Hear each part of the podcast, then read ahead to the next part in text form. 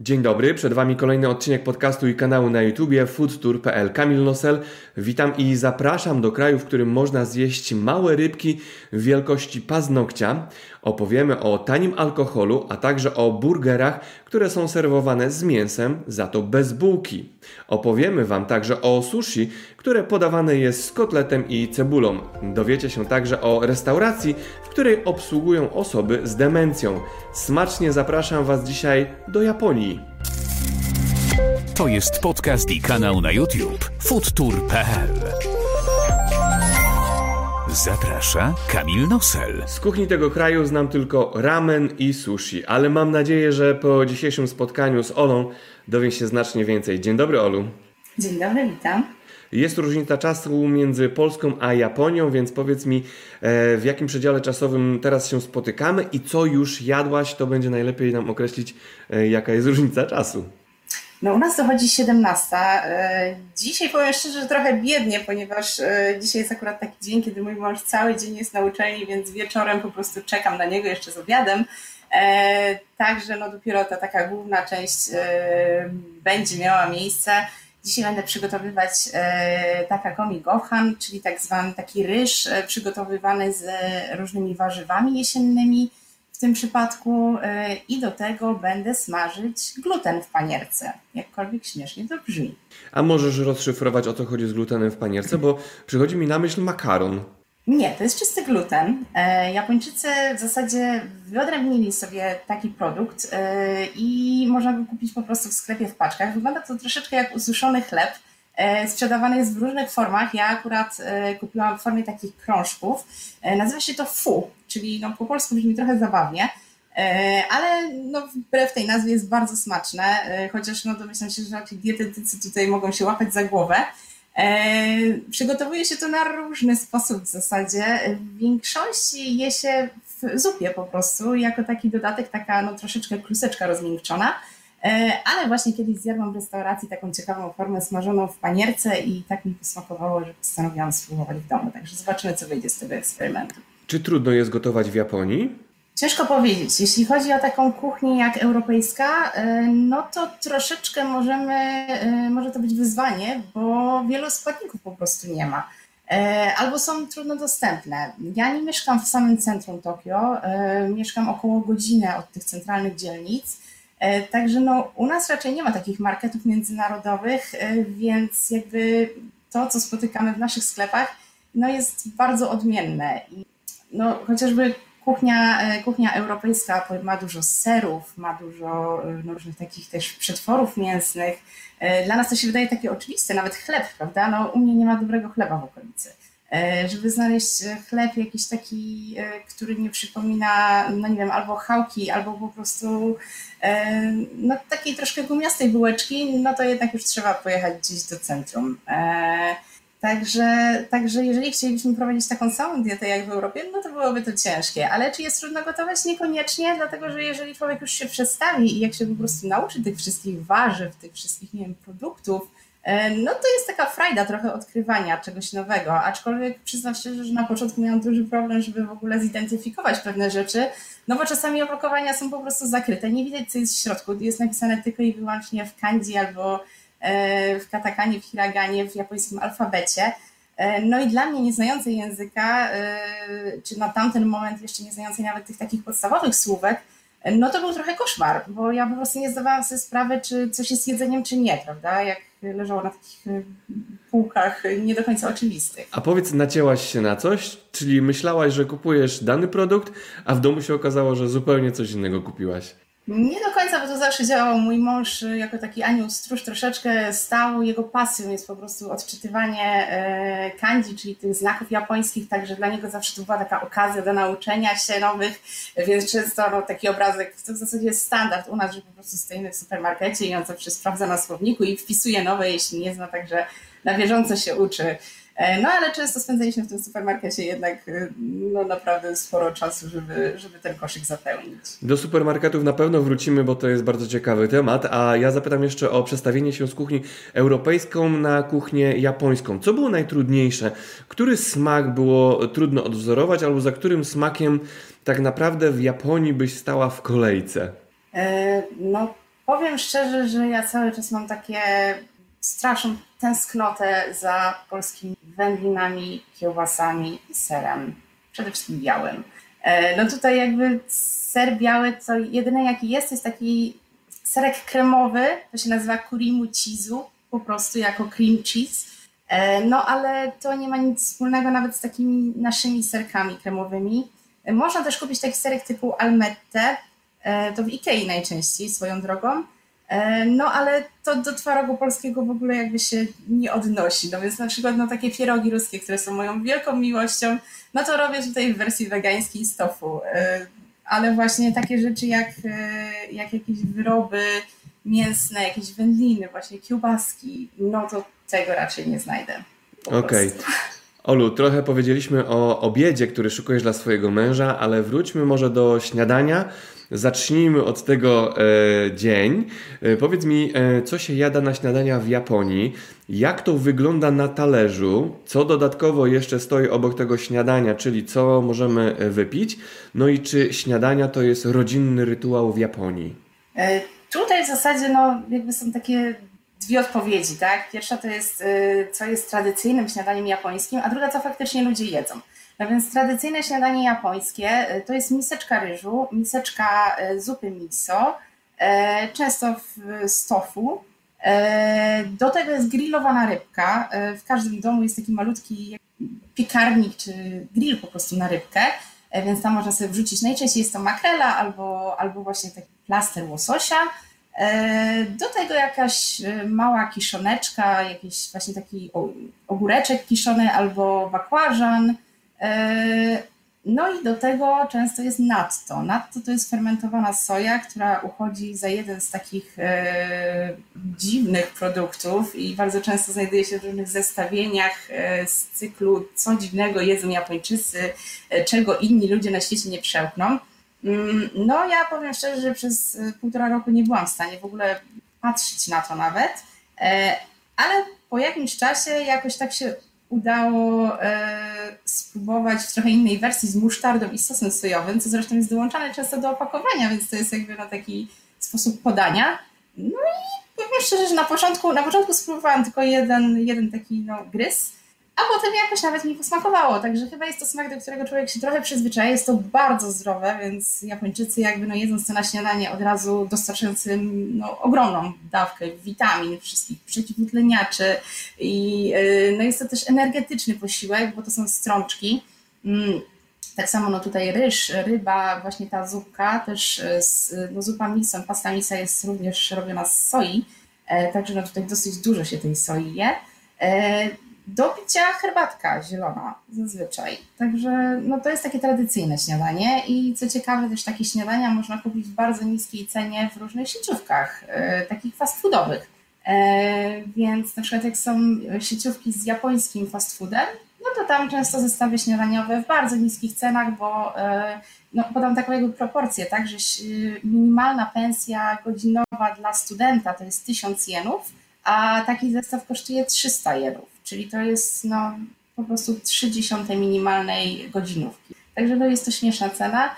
E, można to kupić, ludzie z tego korzystają, ale myślę, że najczęstszym jednak posiłkiem jest po prostu onigiri, czyli ryżowa kanapka, którą można kupić w każdym mm, takim, to się nazywa kombini, czyli convenience store, to są sklepy typu żabka, takie całodobowe, tylko że są o wiele jakby no, lepiej wyposażone. Można tam kupić w zasadzie wszystko. I są na każdym kroku. Także w zasadzie nie zdarza się sytuacja, że ktoś nie ma obok siebie kombini. E, no i tam stoją pięknie ułożone właśnie rzędy takich ryżowych kanapek z różnymi nadzieniami. E, moja ulubiona jest z tuńczykiem z majonezem, ale też właśnie z tego co wiem, to dużą popularność ma krewetka z majonezem, można kupić też wegetariańskie. Chociaż nie jestem pewna, czy wegańskie, bo z tego co wiem, to, no to jednak z tym jest dosyć ciężko, aczkolwiek też przyznam szczerze, że nie sprawdzałam, bo weganką nie jestem. Także, także tego nie sprawdzałam. No i to są takie główne jakby opcje śniadaniowe, aczkolwiek też rozpowszechnione, rozpowszechnione są opcje zachodnie, czyli na przykład naleśniki, takie bardziej pancake'i amerykańskie, prawda? Tutaj jednak wpływ tej kuchni amerykańskiej jest dosyć spory. Mm, także są takie właśnie no, puchate naleśniczki, zazwyczaj serwowane z masłem, e, albo na przykład na słono z kiełbaskami, z bekonem, też się to zdarza.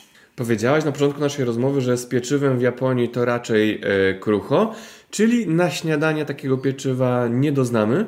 E, a co za słodkości na śniadanie jeszcze możemy mieć? Z tym pieczywem jeszcze zdarza się pieczywo na śniadanie, ale w zupełnie innej formie niż my jemy w Europie, ponieważ e, w niektórych kawiarniach, najczęściej są to takie kawiarnie trochę w starym stylu, one się nazywają kisaten, e, serwuje się taki jakby zestaw śniadaniowy, że kupuje się kawę i do tego za 100 jenów, czyli około 3,50, e, no powiedzmy, że od 100 do 200 jenów, czyli 3,57 zł, dostajemy taką grubą kromę chleba tostowego. Ona jest taka no, przypieczona ładnie. No i na to na przykład kawałeczek kostki masła, która się rozpuszcza i po prostu taki chleb się je troszeczkę jak takie ciastko. E, ewentualnie właśnie z jakimś drzemem, czasami jajko na twardo do tego po prostu, e, albo na przykład pasta z czerwonej fasoli, która jest bardzo popularna. Mm-hmm. W Japonii na drugie śniadanie coś jecie, czy wyskakujecie na miasto, żeby tam sobie na szybko coś zjeść? Jak to wygląda? E, taki lunch, w zasadzie każda firma z tego co się orientuje ma godzinną przerwę na lunch, albo nawet półtorej godziny. E, no i patrząc na to, że ceny tych zestawów lunchowych są bardzo tanie, tak jak już wspomniałam, e, no godzinówka to jest około 1000 jenów, to jest 35 zł, minimalna, no to lunche są w tej cenie mniej więcej, czyli, czyli tak jakby u nas, no nie wiem, no mniej więcej 15 zł kosztował taki naprawdę wypasiony lunch, więc nie opłaca się gotować, aczkolwiek niektóre osoby robią tak zwane bento, E, które zyskało popularność zresztą na całym świecie, można często spotkać. Bento to są takie pudełeczka e, z, po prostu z różnymi produktami zapakowanymi, no troszeczkę takie pudełko śniadaniowe, z tym, że niektórzy doprowadzają to do perfekcji i na przykład no, nawet istnieją takie jakieś e, wewnętrzne rywalizacje, głównie mam, które pakują dzieciom urocze bento, E, która zrobi na przykład ładniejszy kształt misia z ryżu, która ładniej oczka wykroi. No i w sklepach można znaleźć też mnóstwo produktów właśnie do tego, jak uformować taki ryż, jak marcheweczkę wyciąć. E, także no to urasta do rangi takiej sztuki aż. E, no i właśnie ludzie też korzystają z tych bento, też do pracy się robi, ale można też kupić gotowe. Takie już gotowe zestawy po prostu w zasadzie w każdym supermarkecie E, no, nie spotkałam się z tym w Europie, ale po prostu są y, nie mrożone, nie jakieś wcześniej przygotowywane dużo, tylko codziennie na świeżo przygotowywane po prostu takie zestawy obiadowe na wynos. I to jest mhm. tanie, to jest po prostu, no nie wiem, nawet można kupić od 10 zł. Także naprawdę są tanie i takie naprawdę smaczne. Rozsądna cena, powiedziałbym. No dobra, a co popijamy na lunch yy, najczęściej w Japonii? E, ogólnie w Japonii jest taka zasada, że w każdej e, restauracji woda albo zielona herbata, albo taka herbata jakby jęczmienna e, jest za darmo do każdego posiłku. Po prostu no, kelner dolewa tyle, ile sobie życzymy. E, oczywiście no, tutaj nie, ma, nie mam na myśli wody gazowanej ani nic takiego, tylko po prostu jest to, jest to zwykła woda.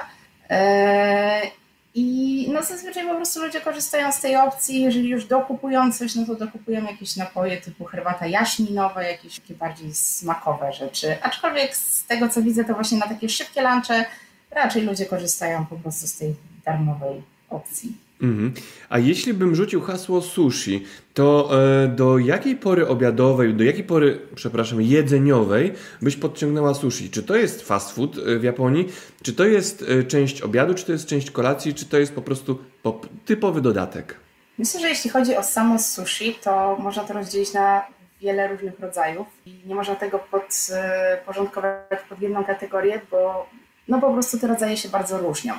Pytasz się o fast foody, no więc są fast foody e, z sushi. Zazwyczaj jest tak, że e, no, gdzieś się pojawiają w mediach często takie obrazki, że pociąg przywozi sushi, no to właśnie to są najczęściej te fast foody, to są, e, to są bardzo tanie rzeczy, bo tam za talerzyk z dwoma kawałkami nigiri, czyli, czyli tej kulki ryżu i na wierzchu mamy jakiś dodatek, płacimy około 3,50 zł.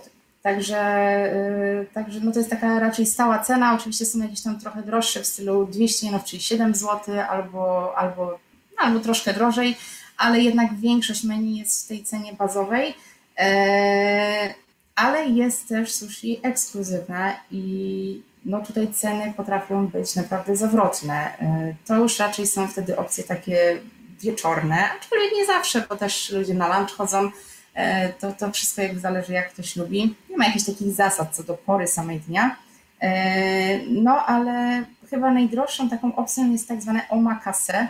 Omakase jest to opcja, która pozwala, e, która polega na tym, że idziemy do restauracji i mówimy po prostu kelnerowi, daj mi to, co masz najlepsze.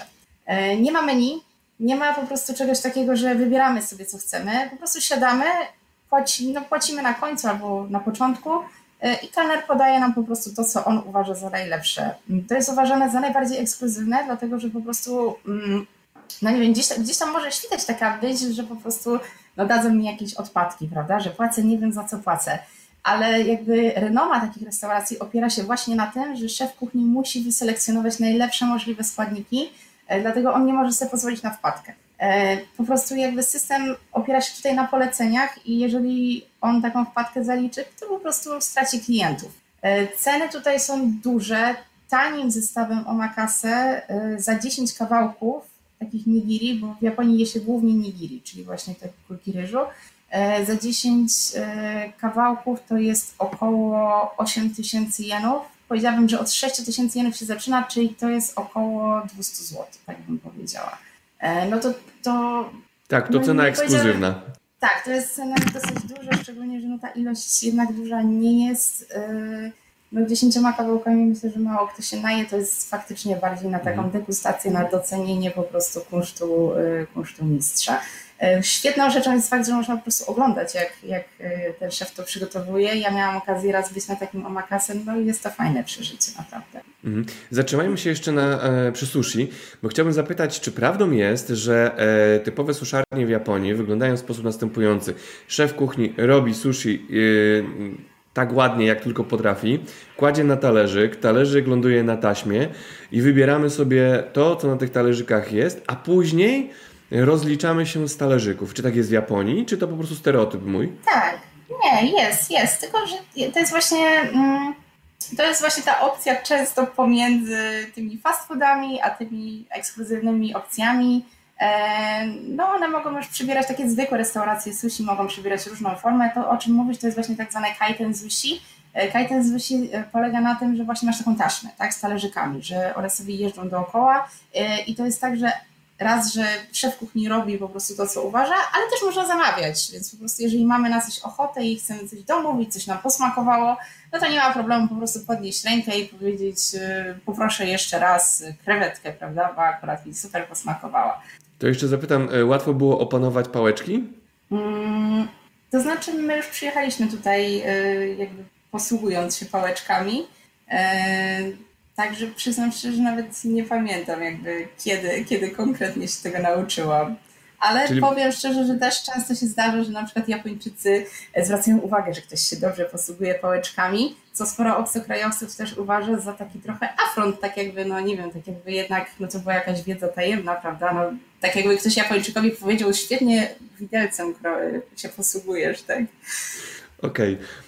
Olu, to y, zapytam o fast foody. Czy Japonia oczywiście leży w Azji i um, kojarzą nam się um, azjatyckie klimaty z fast foodami typu uliczne stragany, bazary.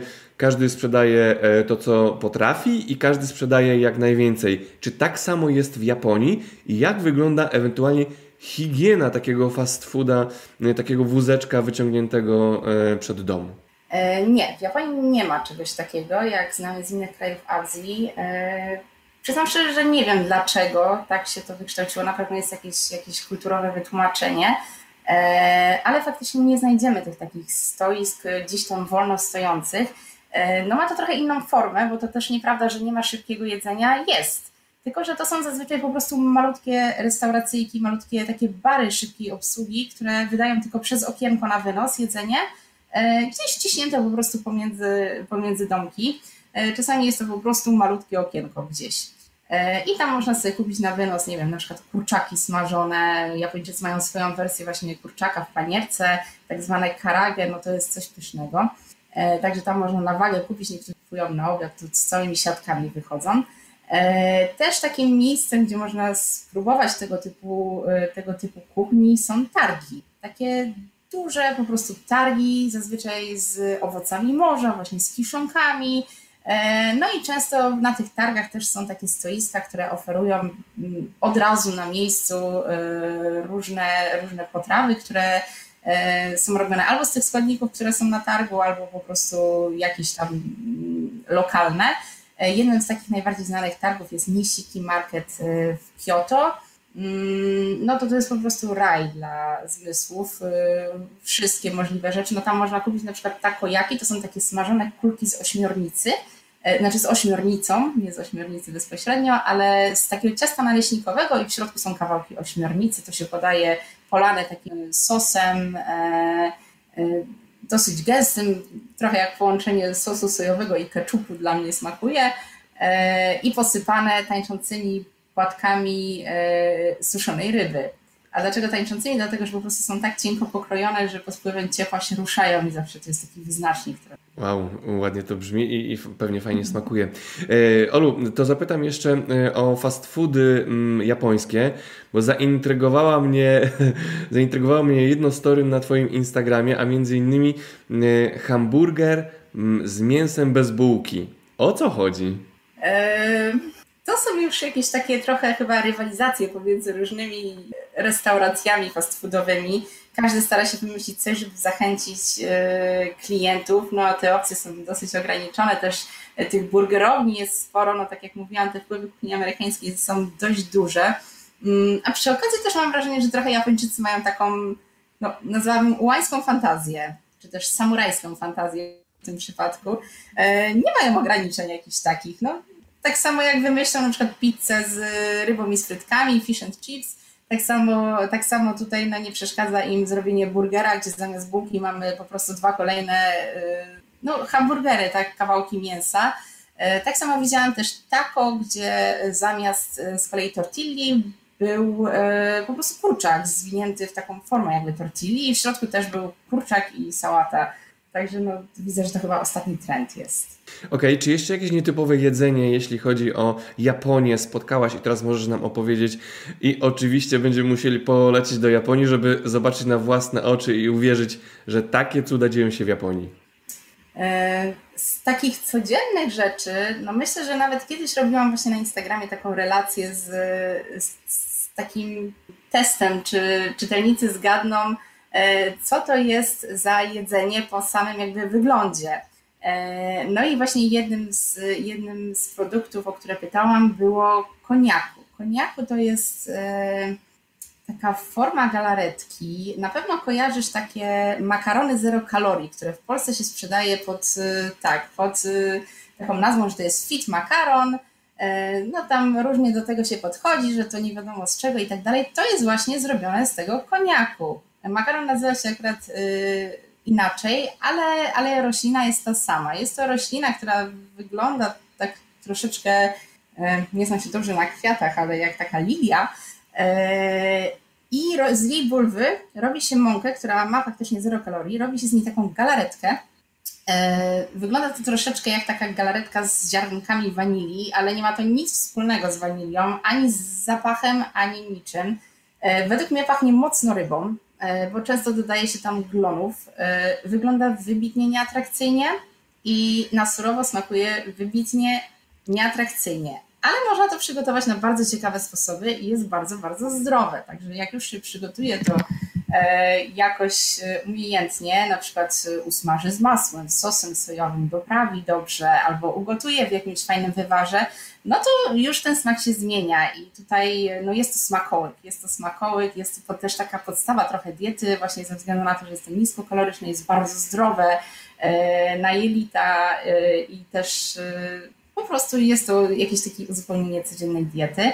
E, ale z takich też na przykład ciekawostek je się e, malutkie rybki sardynek. I to na tyle malutkie, że e, no, są wielkości małego paznokcia. Są przezroczyste w całości, z oczkami i po prostu posypuje się nimi ryż jak posypką. Także to są takie ciekawostki. Mm, no, A jeśli chodzi o, jeśli chodzi o napoje, to coś intrygującego i ciekawego jest w Japonii? Z napojów Pojawiają się takie, pojawiają się takie y, jakieś limitowane różne wersje różnych napojów. Ja przyznam szczerze, że akurat nie próbuję ich, bo y, nie jestem fanką tego. E, jest jeden napój, który ma dosyć taką ciekawą nazwę, nazywa się Pocari Sweat, e, czyli tak jak pot po angielsku, więc wszyscy tutaj obcokrajowcy zawsze się śmieją, kto pije pot, no Japończycy. E, no nazwa jest stąd, że po prostu w napoju są elektrolity i jest to napój, który bardzo często pije się w lecie, po to, żeby właśnie uzupełnić te elektrolity, bo japońskie lato jest straszne, jest gorące, jest wilgotne i to jest y, koszmar. Z tego co słyszałam, to nawet dla ludzi, którzy przyjechali tutaj z innych regionów Azji, dla Filipińczyków, y, dla Indonezyjczyków, po prostu japońskie lato jest koszmarem. Dlatego trzeba się jakoś nawadniać, trzeba się uzupełniać. No i Pocari Sweat tutaj działa cuda. Olu, przejdźmy teraz może do obiadu i zapytam, co się jada w Japonii właśnie na ten y, w Polsce podstawowy posiłek, może nie podstawowy, ale e, taki główny posiłek. Jak wygląda mm, obiad w Japonii? Kiedy jecie i czy jest związany z tym jakiś rytuał typu siadamy wszyscy i wszyscy z jednego talerza lub też e, z jednego e, zestawu konsumujemy? To tak różnie bywa. W Japonii ludzie bardzo dużo pracują, także często jest tak, że przychodzą do domu po prostu późnym wieczorem. E, zdarza się, że nawet no, mm, po prostu już w nocy. E, także z tymi wspólnymi posiłkami to myślę, że e, nawet jeśli by chcieli, to obecnie różnie to bywa. Jeśli chodzi o takie wspólne jedzenie z jednego talerza, czy po prostu jakby wspólne gotowanie. Są takie potrawy, które faktycznie y, mają przede wszystkim na celu jakieś takie zacieśnianie więzi. Są to wszelkiego rodzaju hotpoty, e, gorące garnki, które stawia się na środku z wywarem i do tego wrzuca się różne warzywa, na przykład cieniutkie plastry mięsa. Właśnie jednym z takich dań jest siabu-siabu. E, to są po prostu cieniutkie, cieniutko pokrojone plastry mięsa, e, zazwyczaj jakieś właśnie wołowe, wieprzowe, kurczak raczej nie chociaż może, nie wiem, nie spotkałam się jeszcze. E, I po prostu gotuje się to na takie, można kupić małe palniki jakby, które stawia się na środku stołu, e, na to stawia się właśnie ten garnek, e, no i wszyscy siedzą dookoła i sobie maczają w tym gorącym wywarze te silniutkie plasterki mięsa, one się szybciutko ścinają i wtedy można sobie w sosie pomaczać i zjeść. Także takie dania są, też można zrobić sobie właśnie sushi party, E, że są pokrojone kawałki nori, gar ryżu na stole, dodatki, każdy sobie po prostu robi e, takie małe rożki jakby e, sushi i każdy sobie dowolnie tutaj je. Także to jak najbardziej, aczkolwiek jeśli chodzi o takie jedzenie obiadu, konkretnie co jedzą, mm, no to powiedziałabym, że właśnie jedzą przede wszystkim taki lunch, tak, w trakcie pracy. No i tutaj w zależności od tego, jakie mają restauracje w pobliżu, to myślę, że to jedzą. E, bardzo słynne są takie tak zwane dony, czyli michy. Micha polega na tym, że ma się ryż i na wierzchu są dodatki. I dodatki mogą być bardzo różne. Dodatki mogą być, dodatkiem może być na przykład e, mięso duszone w sosie, może być właśnie e, warzywa, czy warzywa w tempurze na przykład, czy tak zwana tempura, bo tempura to jest ogólnie nazwa dania, po prostu potraw różnych produktów w panierce.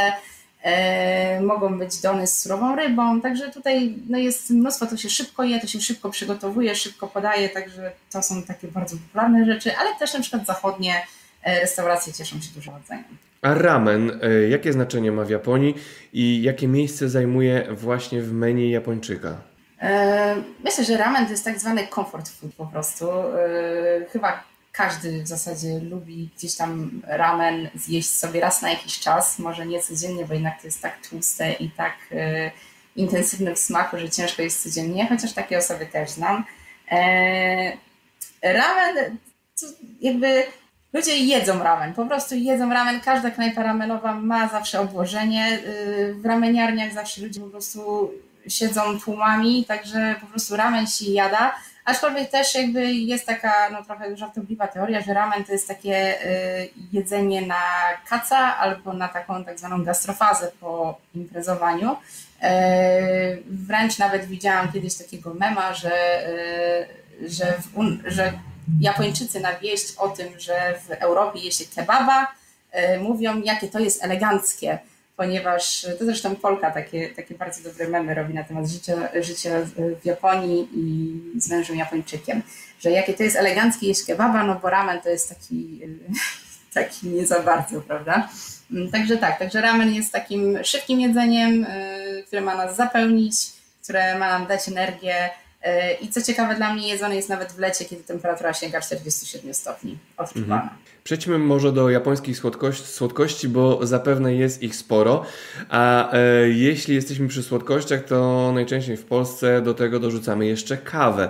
Jak jest z kulturą picia kawy w Japonii oraz jakie słodkości byś poleciła, które Cię zaskoczyły i które są typowe dla Japonii?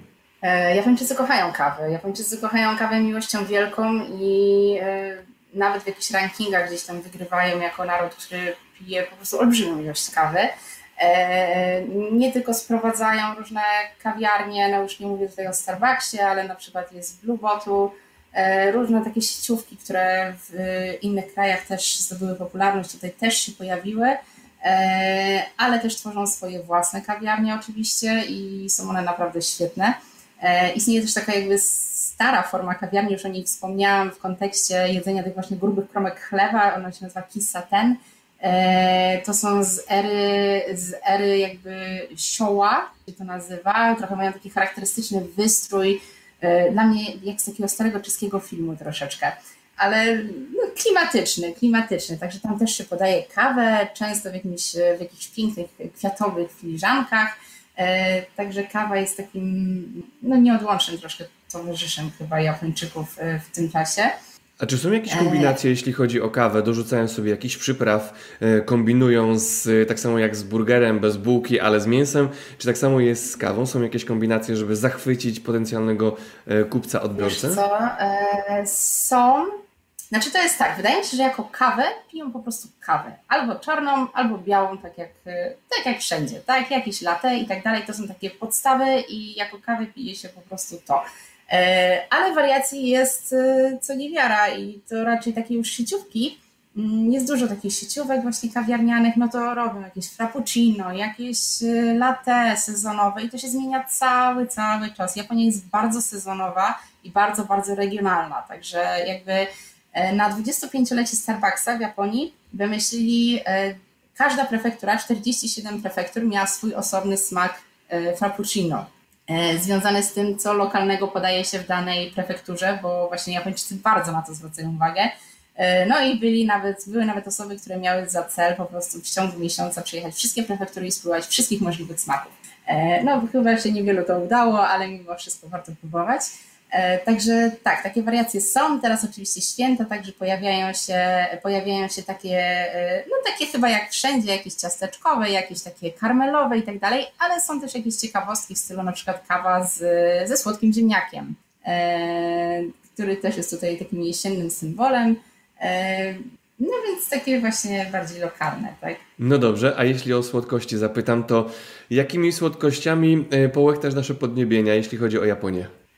E, moim zdaniem japońskie słodycze mogą bardzo smakować Polakom, aczkolwiek trzeba troszeczkę się do nich przyzwyczaić. Tutaj jakby e, no, dużą popularność mają takie słodycze e, tak zwane wagashi, czyli słodycze tradycyjne.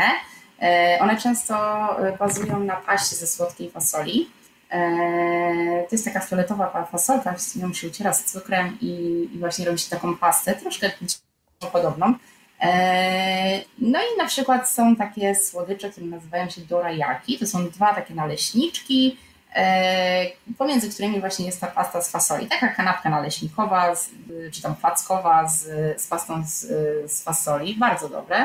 E, moci. Moci to są, ciężko określić, kluseczki, takie kluseczki z mąki ryżowej, która jest na parze przygotowywana.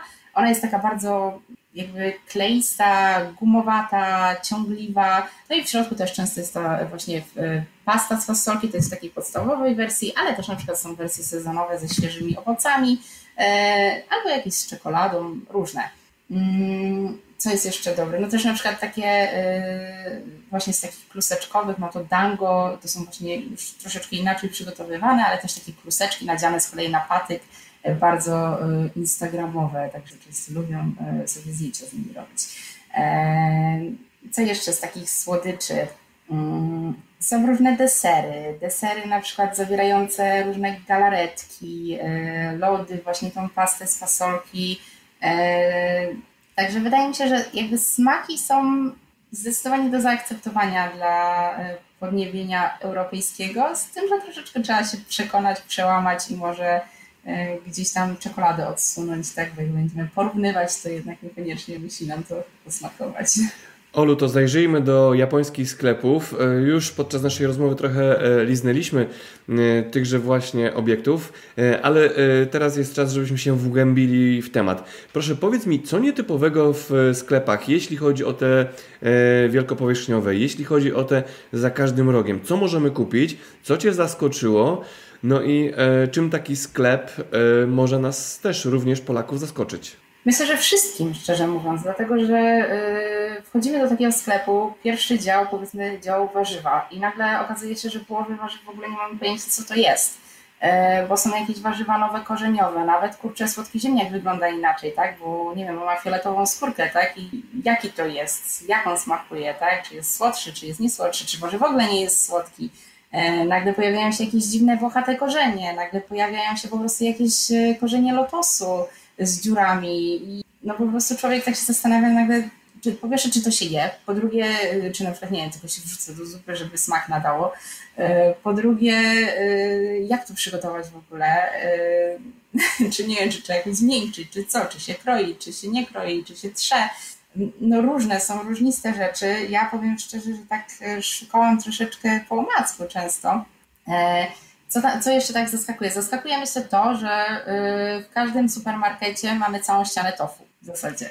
Różnego rodzaju i tak jak u nas są to sery, tak w Japonii sery, no nie wiem, w dużym supermarkecie moim, który jest wielkości no, takiego typowego Tesco, serów zwykłych, takich nabiałowych jest może sześć rodzajów maksymalnie.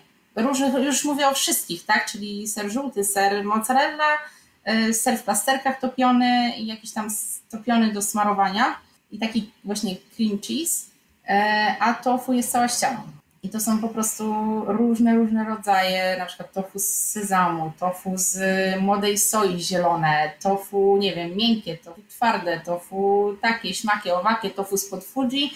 E, każde, po prostu każde, w kulce, nie w kulce, co chcemy. Także Japonia tofu stoi, Japończycy tofu kochają, no i też muszę przyznać szczerze, że to tofu jest po prostu smaczne, ponieważ e, ja na przykład w Europie nie lubiłam tofu, ale ma to swoje uzasadnienie też, e, tak samo zresztą mleka sojowego.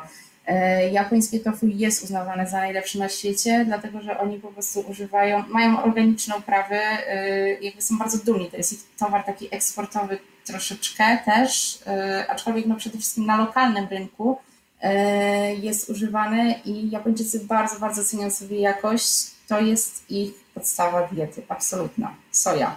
Dlatego oni o tą soję dbają i po prostu dla nich to jest no, troszkę takie złoto. Tak? Jasne, tofu, warzywa, owoce, ale też y, gotowe y, potrawy możemy znaleźć w takim japońskim sklepie. Co Ci się udało takiego znaleźć? Wszystko, wszystko to jest zawsze mój ulubiony dział. W ogóle kocham tam chodzić i to jest po prostu jak dziecko wchodzi do takiego sklepu pełnego zabawek, tak ja wchodzę na ten dział. Niestety, e, bo miałam nadzieję schudnąć w Japonii, no ale nie wyszło. Przez to właśnie. Można tam znaleźć zarówno ośmiornicę smażoną, jak i kotlety. Japończycy mają kotlety, tak jak schabowe, po prostu zwykłe kotlety. Powiem więcej, nawet często w takich, e, na takich działach można znaleźć po prostu rolki, sushi z kotletem. E, to jest coś, z czego w Polsce bardzo, bardzo kiedyś się śmiałam, a potem przyjechałam tutaj i weszłam do sklepu takiego i zobaczyłam rolkę z kotletem i z cebulą i w tym momencie się przestałam śmiać. Także, e, także takie rzeczy się zdarzają. Oczywiście sushi też na wynos można, można znaleźć e, i ono jest bardzo dobrej jakości. To nie ma nic wspólnego z naszym biedronkowym sushi. Oczywiście z całym szacunkiem dla biedronki, ale, ale no to jest jakby troszeczkę inna kategoria, bo to sushi jest po prostu no, na tyle świeże, że spokojnie mogłoby być sprzedawane w polskiej restauracji. Mhm. Także, także jest po prostu pyszne i tak? To jeśli jesteśmy już przy sklepie, to zaglądnijmy na półki z alkoholem. Jaki alkohol można dostać? E, co ciekawego w Japonii się pija? No i jaka jest kultura spożywania alkoholu? Co Cię zaskoczyło? Opowiadaj. E, alkohole są tanie, to mnie zaskoczyło, że powiedziałabym, że są, e, jakby niektóre rodzaje są nawet tańsze niż w Polsce, e, tu na przykład whisky. E, piwo nie, aczkolwiek też nie jest drogi jakoś specjalnie. Myślę, że cena to jest około za dużą puszkę 6 zł, coś takiego. Ale na przykład już jeśli chodzi o whisky, to Hmm, ciężko mi powiedzieć w tym momencie, jakie są rodzaje konkretnie, bo zazwyczaj jak już kupujemy to japońskie, ale w porównaniu to chyba Jack Daniels 0,7, no za, nie wiem, 45 zł, 40 zł można kupić spokojnie, prawda? E, no japońskie whisky też jest, e, też jest dosyć tanie, e, jest bardzo dobrej jakości. Te same butelki, które tutaj ja kupuję za 25 zł, w Europie są sprzedawane za około 150 za tą samą butelkę. I podpis jest ekskluzywne whisky, prawda? Także taka jest przebitka. Japończycy piją bardzo dużo piwa, bardzo dużo takich e, napojów puszkowanych, których jest co niemiara tutaj. To są zazwyczaj tak zwane ciuchaje, ciuchaj. I ciuchaj to są po prostu napoje alkoholowe, często z jakimiś dodatkami typu albo od wody gazowanej przez kole po jakieś soki i tak dalej E, nawet jogurt. Zdarzyło mi się zobaczyć ciuchaja z jogurtem. Mm, także dla każdego coś dobrego i też jakby zawartość procentowa jest bardzo różna, nawet chyba od 0,5% e, alkoholu do chyba 9%, z tego co pamiętam są najmocniejsze. E, one są jakby no, w porównaniu do zarobków są bardzo tanie, także tutaj jakby każdy może sobie na to pozwolić. Też jeśli chodzi o kulturę picia, wypytałeś się o to, mm, Japończycy chodzą do takich barów zwanych izakaya, y, żeby spotkać się ze znajomymi, często po pracy. Y, no w tych barach często można też palić papierosy, bo w Japonii jeszcze to jest dosyć popularne. Co prawda na ulicach, na przykład w Tokio się nie pali, bo y, no, to akurat jest zabronione, są takie specjalne miejsca, gdzie można palić, ale właśnie w barach często, e, często palić można. E, więc albo spotykają się tam ze znajomymi, albo też bardzo często można znaleźć e, tam po prostu pracowników korporacji, tak zwanych salarymenów, którzy po prostu po pracy przychodzą z, ze swoim zespołem mm, na życzenie szefa. To jest takie rozpowszechnione właśnie a propos kultury picia, że szef może zarządzić, czy po pracy, niezależnie od tego, jak bardzo zespół jest zmęczony, E, wszyscy siedzą do czasu, kiedy szef wyjdzie. No oczywiście to jest uogólnienie, prawda, bo to nie, nie wszyscy i nie zawsze, ale jednak taka jest gdzieś zasada, że przed szefem się nie wychodzi.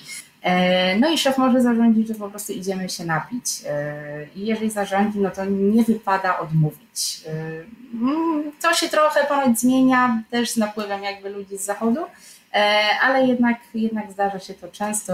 Nawet wczoraj jeszcze przechodziłam przez taką dzielnicę, E, wracając z Tokio, gdzie było mnóstwo właśnie takich barów typu izakaya i myślę, że 80% ludzi to byli ludzie w garniturach prostu. Mm-hmm. W środku tygodnia, tak? No bo... Bardzo ciekawa informacja, powiem szczerze. W Polsce ciekawe, czy do łyknięcia i do przyjęcia. Dobra, moja droga, no to teraz powiedz wszystkim turystom, którzy po naszej rozmowie e, mają ochotę wybrać się do Japonii, na co powinni zwrócić uwagę, gdzie powinni dobrze zjeść i na co powinni uważać, jeśli chodzi o japońskie jedzenie? Z uważaniem e, tak naprawdę mam tylko i wyłącznie e, taki apel do wegetarian, wegetarianów, wegetarian i wegan, żeby e, nie do końca ufali, ponieważ dla Japończyków czasami nawet kurczak jest wegetariański. E, no tutaj jakby trzeba mieć po prostu trzeba wziąć pod uwagę, że jednak kuchnia japońska opiera się po prostu na składnikach mięsnych i nawet jakby sos, nie sos, tylko wywar, który jest e, używany do przyrządzenia większości rzeczy, po prostu zawiera rybę.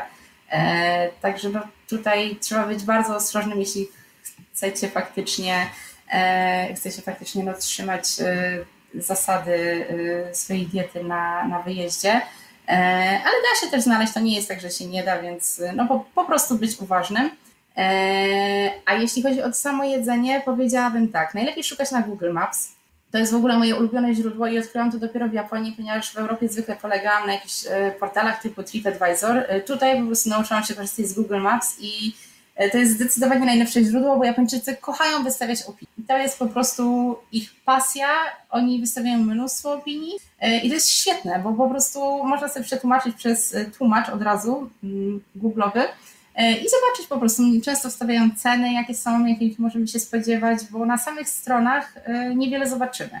E, I też przy okazji możemy przefiltrować, czy na przykład daną restaurację odwiedzają głównie Japończycy, czy głównie obcokrajowcy, bo jeżeli są to głównie obcokrajowcy, no to no często jest to po prostu miejsce turystyczne. Nie mówię, że od razu złe, bo to nie jest tak, że, że złe, bo często też podają tam smaczne jedzenie, ale możliwe, że na przykład będą tłumy, możliwe, że będą większe kolejki i możliwe, że jednak na przykład no, gdzie indziej znajdziemy coś jeszcze lepszego, jeszcze lepszej jakości e, i bardziej autentycznego.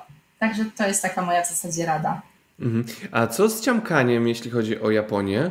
A, bardziej siorbanie powiedziałam. A, siorbanie, okej. Okay. też, tak, tak, tak. No jest, jest to taka mm, kulturowa rzecz, którą e, często nam, obcokrajowcom, ciężko jest zrozumieć, często czasami gdzieś tam denerwuje, no ale też prawda jest taka, że niestety makaron chyba najlepiej smakuje, jak jest siorbany, szczególnie jak jest w bardzo gorącym wywarze, który trzeba sobie szybko ochłodzić, a po prostu jednocześnie jest się bardzo głodnym i trzeba szybko wciągnąć te kluski. Także siorbanie, tak, siorbanie. Przede wszystkim mężczyźni, chociaż kobiety też, ale Okej, okay. Alu, się. To na zakończenie naszego spotkania proszę powiedz mi, e, czy jest coś, o czym jeszcze e, nie porozmawialiśmy, czy jest coś, o co nie zapytałem, a co warto, jeśli chodzi o e, jedzenie w Japonii, teraz powiedzieć? Wiesz co, no mogę taką ciekawostkę powiedzieć.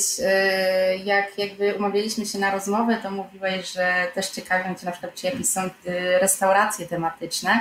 E, może nie będę mówić już o, tych, które można znaleźć gdzieś w każdym zestawieniu, ale na przykład ostatnio pojawiły się dwie takie ciekawe restauracje, jedna chyba już jakiś czas temu. E, pierwsza jest to tak zwana Restaurant of Mistaken Orders, gdzie pracują osoby z demencją. I jak przychodzi się do tej restauracji, to od razu dostaje się oświadczenie do podpisania, że restauracja nie odpowiada za to, jakie danie dostaniemy. Czyli zamawiamy coś, yy, przychodzi do nas miła, no tam starsze osoby w większości pracują właśnie jako kelnerzy. E, przychodzi do nas właśnie taki, taka miła osoba, e, odbiera zamówienie, ale niekoniecznie zostaniemy to samo, bo ona może w międzyczasie po prostu zapomnieć, e, co, jakie zamówienie od nas przyjęła. E, no ale właśnie ma to na celu przede wszystkim, nawet nie wiem, czy y, pomoc samą w sobie, bo jakby myślę, że jest to na dosyć małą skalę, żeby pomóc faktycznie, ale myślę, że taki troszeczkę e, odczarowanie, tak, żeby nie było takiej stygmatyzacji jednak ludzi. Także wydaje mi się, że no jest to bardzo ciekawy pomysł. A drugą taką restauracją, która się otworzyła całkiem niedawno, E, jest restauracja, gdzie kelnerami są roboty w e, kształcie człowieka, tak humanoidalne, tak się chyba mówi. E, I one są obsługiwane przez osoby niepełnosprawne, które siedzą w domu bardzo często i które nie mogą wyjść z domu. Są to osoby, które są absolutnie unieruchomione. I z tego, co czytałam, to właśnie jakby no, sterowanie odbywa się przede wszystkim oczami na komputerze. Także to też jest takie ciekawe, że po prostu jakby E, no chyba przez takie restauracje troszeczkę stara się taką stygmę zdjąć e, z pewnych grup społecznych. Jak to się mówi, Japonia zaskakuje i zaskakiwać prawdopodobnie będzie. E, to zapytam jeszcze Olu na koniec naszego spotkania, jaki zapach zaskoczył Cię i z jakim zapachem kojarzysz Japonię? A to jest bardzo ciekawe pytanie i o tym akurat mogę mówić bardzo długo, mm, bo za pierwszym razem jak przyjechałam do Japonii, to wszystko pachniało mi rybą. Wszystko, od herbaty przez y, słodycze po frytki w McDonaldzie. Ja przez dwa tygodnie nie byłam w stanie zjeść nic. I to dosłownie. Jadłam jedynie po prostu mandarynki i mój mąż znalazł w jednym markecie takim międzynarodowym czekoladę belgijską. Więc moja dieta to była mandarynki i czekolada. Wszyscy się pytali, jak te smaki Japonii, jak tam w tej Japonii najadłaś się wreszcie, a ja po prostu cały czas tylko wyłącznie jadłam mandarynki. Schudłam 5 kilo w dwa tygodnie wtedy. Potem oczywiście szybko sobie odbiłam, ale właśnie już zawsze zapamiętam ten zapach jako kojarzący się z Japonią, ten zapach po prostu ryby. Nie wiem, czy to był zapach po prostu wszechobecnego umami, który, który gdzieś tam się roznosił. E, no teraz już do porównania, jak przyjechaliśmy po raz drugi, to poczułam ten sam zapach, ale już mi się w ogóle z rybą nie kojarzył, za to kojarzył mi się po prostu z taką obietnicą trochę uczty chyba. Ciężko określić ten zapach, ale wydaje mi się, że po prostu mm, no jest to faktycznie zapach takiego umami troszeczkę. Mhm. Olu, opowiedziałaś już, e, jakie, za jakimi smakami tęsknisz z Polski. Czy dorzucamy coś jeszcze typu ogórki kiszone, e, czy też to, co już powiedziałaś, czyli pierogi ruskie i e, sery, to jest to, za czym tęsknisz, jeśli chodzi o nasz kraj? Ogórki kiszone robię sama akurat, także tutaj, tutaj aż takiej tęsknoty nie mam. Myślę, że nawet nie tyle tęsknię za samymi produktami, co bardziej za jakimiś daniami przygotowywanymi przede wszystkim przez babcię, przez mamę, przez babcię mojego męża też i e, to, to są takie, takie rzeczy, które gdzieś się śnią po nocach, jakieś konkretne, e, konkretne dania, których tutaj po prostu nie jestem w stanie odwzorować. E, nawet nie tyle z racji braku składników, co po prostu no, z racji braku chyba, nie wiem, tego sekretnego składnika, tak.